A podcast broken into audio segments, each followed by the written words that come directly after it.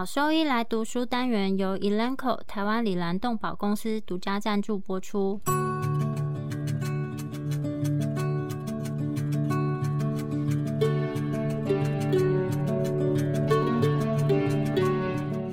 欢迎收听超级好兽医来读书，好读书，读书好，读好书，三日不读书，竞争一定输。眼睛太忙没时间念书，好兽医来读书，用说给你听。我是兽医师林哲宇 Steven，我是兽医师肖慧珍。在这边我们会挑选十个有趣的文章主题，用说的方式帮大家读书。每周一的中午十二点准时更新。兽医师来读书喽！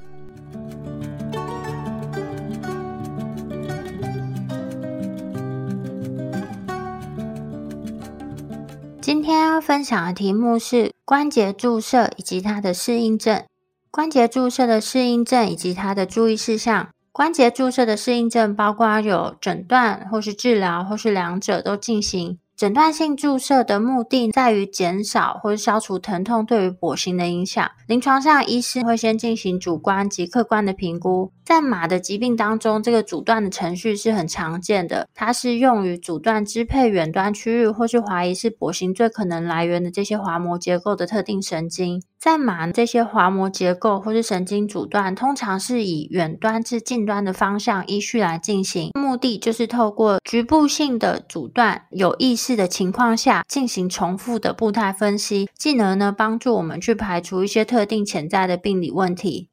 关节内 intraarticular 的阻断，它和神经周围手术中直接去测试组织的感觉是不一样的。局部麻醉剂的作用，它可以用来重新评估这个病患他在跛行的临床改善的时间点。在一些比较急症的病例上，常使用的典型的短效麻醉剂包括有 lidocaine、bupivacaine 或是 mepivacaine。在有一些地区国家，不是每种药都能取得，所以就可能会采用到其他药物，例如 ropivacaine。有一些药物它会对关节软骨有比较不好的影响。在有一篇针对马的体内研究里面显示，这一类型的药物它单次剂量造成的关节软骨损伤证据是比较少。最近针对狗的一个体外研究支持了，如果说给予临床相关浓度的非脂质体的形式的时候，对软骨细胞造成的损伤是最少的。总而言之，在很多研究里面看起来，目前 m e p i v a c a n 它对于关节软骨的不良影响是最小，所以这个药物多半是作为首选用药。但是要知道的是，很多这个研究多半是体外研究，所以这个研究结果还是有一些争议性。关于诊断麻醉在临床上使用还是有局限性在，但是在以下这两个情况下，它是有一些帮助性。比如说，当存在有多个潜在因素的时候，它就可以帮助我们去区别说导致跛行的主要区域，或是在其他的诊断方法没有办法使用的情况下，那这个诊断麻醉就可以提供一些诊断上的协助。但是，虽然关节麻醉它可以帮助我们去定位跛行，但是没有办法提供一个具体的跛行诊断，而且。有时候还是有可能会产生一些伪阴性的结果。类似的诊断方式现在也在狗的医学研究里面进行，但是作者建议在进行这个研究的时候，还是要进行一定程度的镇定。在狗的诊断性关节内注射治疗中，使用局部麻醉剂的研究资料很少。在一篇研究里面显示，如果在镇静期间关节内注射 m e p i v a c a n。把这个药物打到肘关节里面，它可以帮助去辨别内侧冠状图疾病所引起的跛行。因为 mepivacaine 它开始起作用的时间是非常快，大概五到十分钟。这个药物它的作用持续时间是很长，可以到一百二十到一百五十分钟。绝大多数的狗，它在关节内注射之后，二到二十五分钟之内就出现跛行症状的改善。在进行关节注射的时候，需要进行适当人工保定的镇静。目前的结论是，使用 espromazine 和 methadone 或是 dexmedetomidine 以及 atipamazole 的这些药物组合来讲是有效的，而且并不会干扰到跛行的检查。要注意到的事情是，这些研究它是只有针对肘关节的特定疾病进行，而且在最后的结果。针对狗狗临床上跛行的改善进行主观评分，这研究里面采用的是十分制的跛行评分。研究结果里面显示，跛行评分减少两分，被认为是显著明显的改善。虽然关节内麻醉可以在四肢的关节上进行，但是还是有接近百分之十的伪阴性结果，就是这些关节可能有病理变化，但是。关节内麻醉可能没有看到明显的反应，在这个情况下，就可以先用进阶影像学检查来确认说这个是伪阴性，也可以配合先前提到的一些技术，并结合动力学的步态分析来进行确定诊断。但是要注意到的事情是，和疾病相关的关节，比如说它的软骨下骨的严重程度，或是它的组织。都可能会干扰到这些诊断性关节阻断的效果。当使用皮质类固醇的时候，也有可能会提供更持久的镇静以及镇痛效果。还有要注意到的事情是，当进行关节内注射麻醉剂，还是有可能没有办法提供明确的诊断。另外，皮质类固醇它有可能会有一定程度的全身性吸收，可能会影响到身体其他部位的肌肉骨骼疼痛的情况。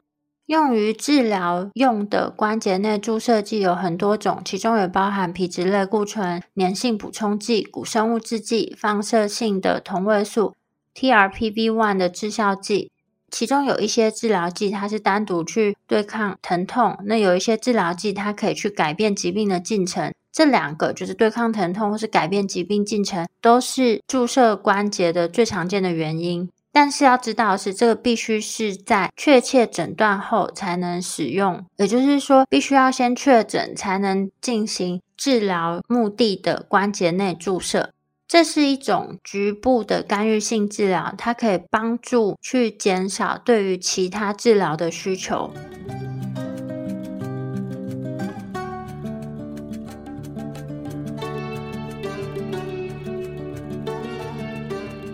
关节注射的安全性方面，关节内注射其实是一个相对安全的做法，但是还是存在有一些风险，所以在进行关节注射之前，应该和饲主进行足够的讨论。这些风险多半都是有限的，比如说有暂时性的酸痛，或是皮肤发炎，因为注射区域剃毛，或是在关节内注射的时候产生的一些医源性的软骨损伤或是感染。不管在什么时候，当你把这个针头插入关节内的时候，都可能会对关节软骨造成医源性的损伤。所以在技术操作上面，需要更容易去取得关节液，减少把针头刺进去区域的次数。在针对狗狗进行关节内注射后，特定软骨的研究其实是很少的。评估用于诊断内侧冠状突疾病的针头，以及传统的关节镜检查的时候，这篇研究里面显示到，在二十七个肘关节中，其中有六个发现，因为这个针头刺进去关节内所造成的医源性损伤，在关节镜检查中使用的针头的尺寸其实是远大于关节内注射用的针头，所以这些结果发现，在进行关节内注射。或是关节镜检查的时候，还是会比较建议使用超音波导引，去减少医源性的损伤。在人比较常见的关节注射后的副作用是短暂的酸痛，这个可能会和针头对于皮肤以及关节囊造成的创伤，或是因为打进去的注射液造成滑膜腔扩张是比较有相关。关节囊 E P H 值的变化和注射局部麻醉剂、皮质类固醇或是古生物制剂之后，预期改变的这些细胞因子也可能会导致短暂的酸痛，也就是关节的 flare。这些短暂的酸痛不可以跟更严重的化脓性关节炎做混淆。通常短暂的酸痛它会在注射后的前三天内出现，但是化脓性关节炎的这些症状或是迹象，大约会在注射后的一周内或是一周后。针对于人跟马，有很多关于关节内注射之后化脓性关节炎发生的大规模回顾性研究。在马的研究报告里面显示，大概每一万次注射会有二到七个化脓性关节的出现。在人的大规模人体研究报告里面显示，出现化脓性关节炎的风险是更低的，大约是在每七十到一万次注射里面是有一个。在大规模人体研究里面，化脓性关节出现的风险是更低，大约是每十万次注射里面有一个。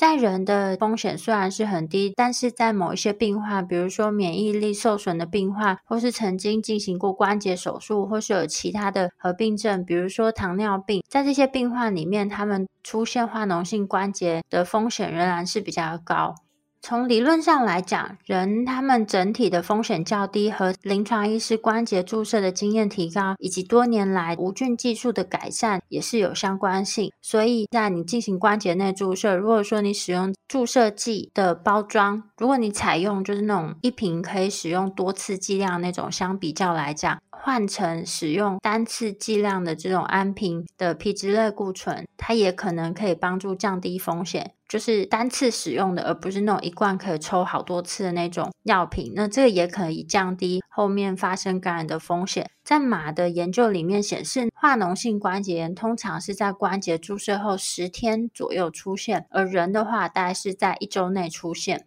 虽然目前缺乏关节内注射之后的大规模研究，但是有一些研究评估了狗狗它们化脓性关节炎的发生。在各个情况，包括之前是不是有穿刺伤啊，或是手术伤，或是附近有病变组织，它的范围变大，或是。远端感染，然后通过血型传播，都有出现化脓性关节炎的病例。虽然以上这些情况都有造成化脓性关节炎的病例，但是根据临床团队的经验，选择合适的病患，其实狗狗它们在关节注射后造成化脓性关节炎的可能性仍然是很低的。如果根据病史或是检查怀疑有关节感染的情况存在的时候，就需要进行标准的检查，包括影像学检查、关节穿。刺那关节内的液体分析、细胞学以及关节液的培养，并且也要排除其他和关节感染无关的这些潜在的感染源。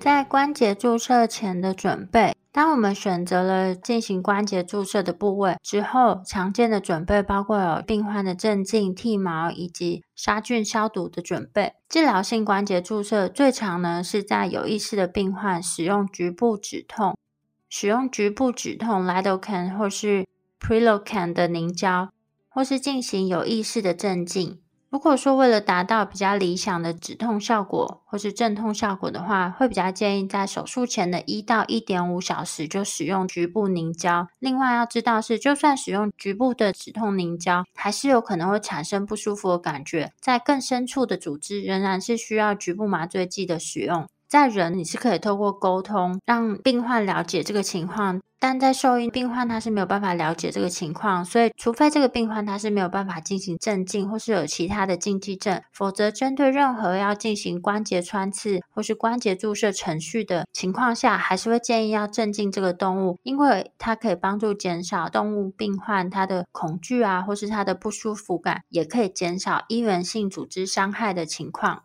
这个注射部位到底需不需要剃毛？其实目前还是有一些争论。最近有一篇研究里面检查了使用三分钟的百分之四 chlorhexidine gluconate 擦洗，再进行酒精刷洗的效果，在没有剃毛以及剃毛的皮肤进行这样子的擦洗及刷洗之后，再进行细菌培养，结果差异并不是很大。但是在这个研究里面，使用的是短毛狗。另外呢，如果说这个病患你没有剃毛，其实他是没有办法很明确的区分出哪边是无菌区，哪边是有菌区。而且，当我们如果需要使用超音波导引帮忙去确认位置的时候，没有剃毛，它也会影响到超音波影像的呈现。所以，简单来讲，还是会建议要剃毛。但是，不管有没有剃毛，你在进行注射之前，都应该检查即将要手术的这个区域，它是不是有皮肤病或是其他感染的迹象。在很多人或是动物医学的研究里面，都有评估过要怎么样去进行无菌刷洗的准备。知道的事情是，这个无菌准备目的是减少，但不能消除掉所有的菌。所以无论如何，透过刷洗，我们可以将治疗性注射关节产生的关节感染的风险降到最低。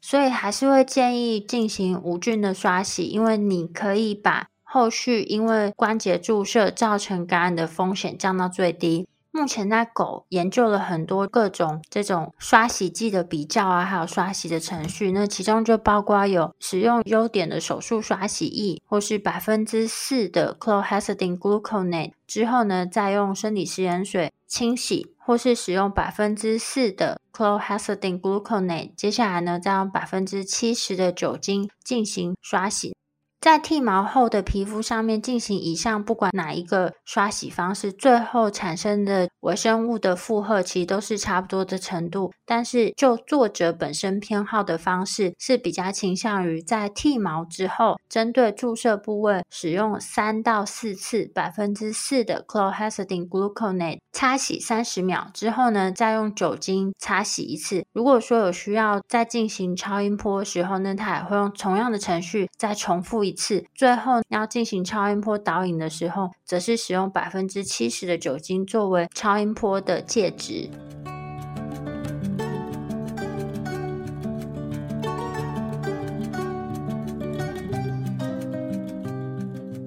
诺皮加 Atopica 动物专用环孢素，原厂微乳化剂型，生物可用率更好、更稳定，有效抑制异位性皮肤炎相关的炎症细胞和介质活性。不止止痒，更能治疗异位性皮肤炎。实证长期使用安全性，并获得国际动物过敏委员会最高推荐强度 A 级。治疗异位性皮肤炎，重建皮肤健康，就选诺皮佳。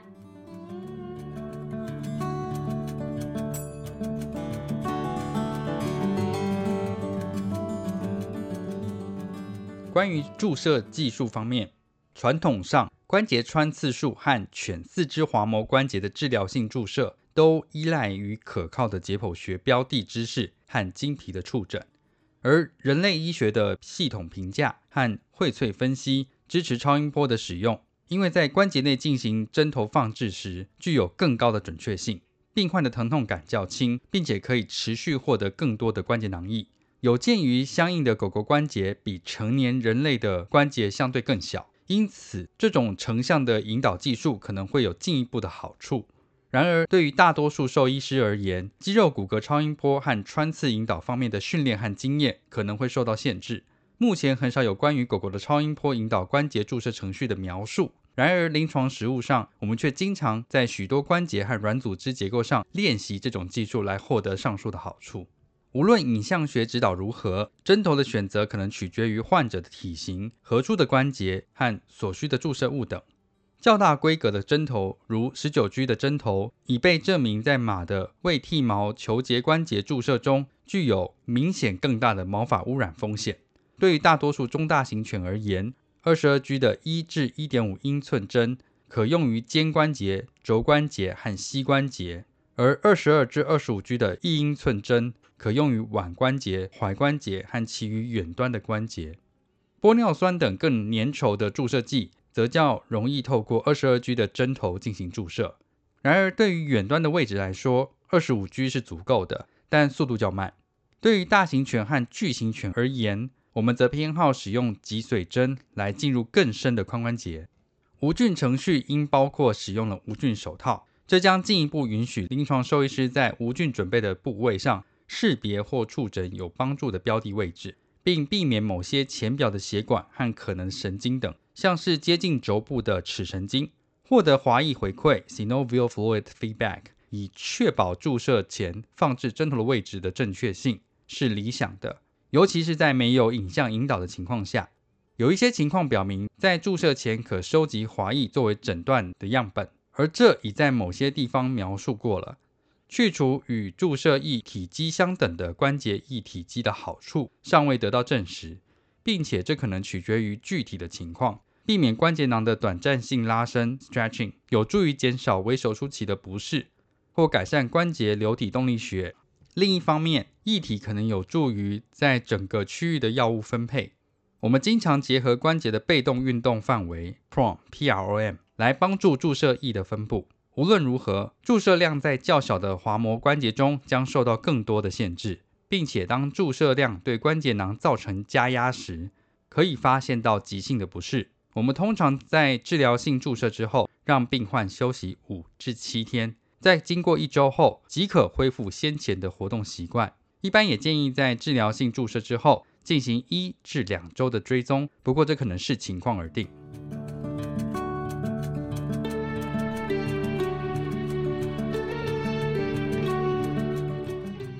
总结：关节内注射一直是诊断和治疗犬滑膜关节跛行的重要工具，而这个程序并非没有风险的。最常见的轻微副作用就是注射后的短暂酸痛，然而罕见但更严重的化脓性关节炎发生的可能性仍然存在。透过坚持适当的技术和病患的选择，可以将此类的风险降至最低。由训练有素的临床兽医师进行超音波引导，可能会带来更多的好处。应该考虑在进行关节内注射之前，引流出一些关节囊液。除了用来确认针头的位置之外，也可以提供诊断的采样，并帮助调节注射的液体量。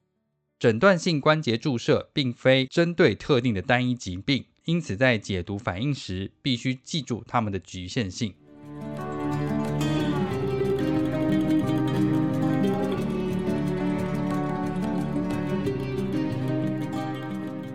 临床重点提示：第一点，诊断性关节注射不是特定于单一疾病的，因此在解读反应时必须记住它们的局限性。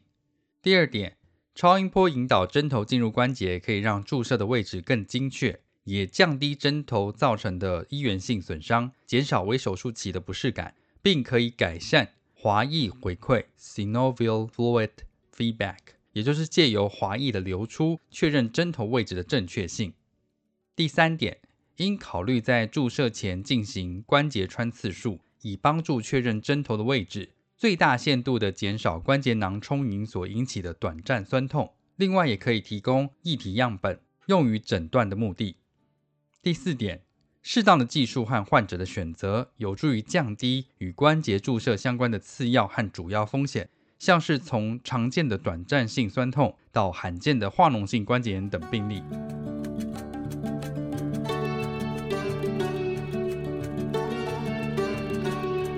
重点整理：第一点，关节内注射 （intra-articular IA） 在犬科医学中可应用于诊断和治疗等目的。第二点。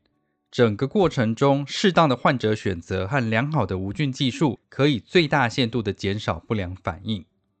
第三点，关节内注射的风险可能包括了短暂性的酸痛、软骨损伤以及罕见的化脓性关节炎等。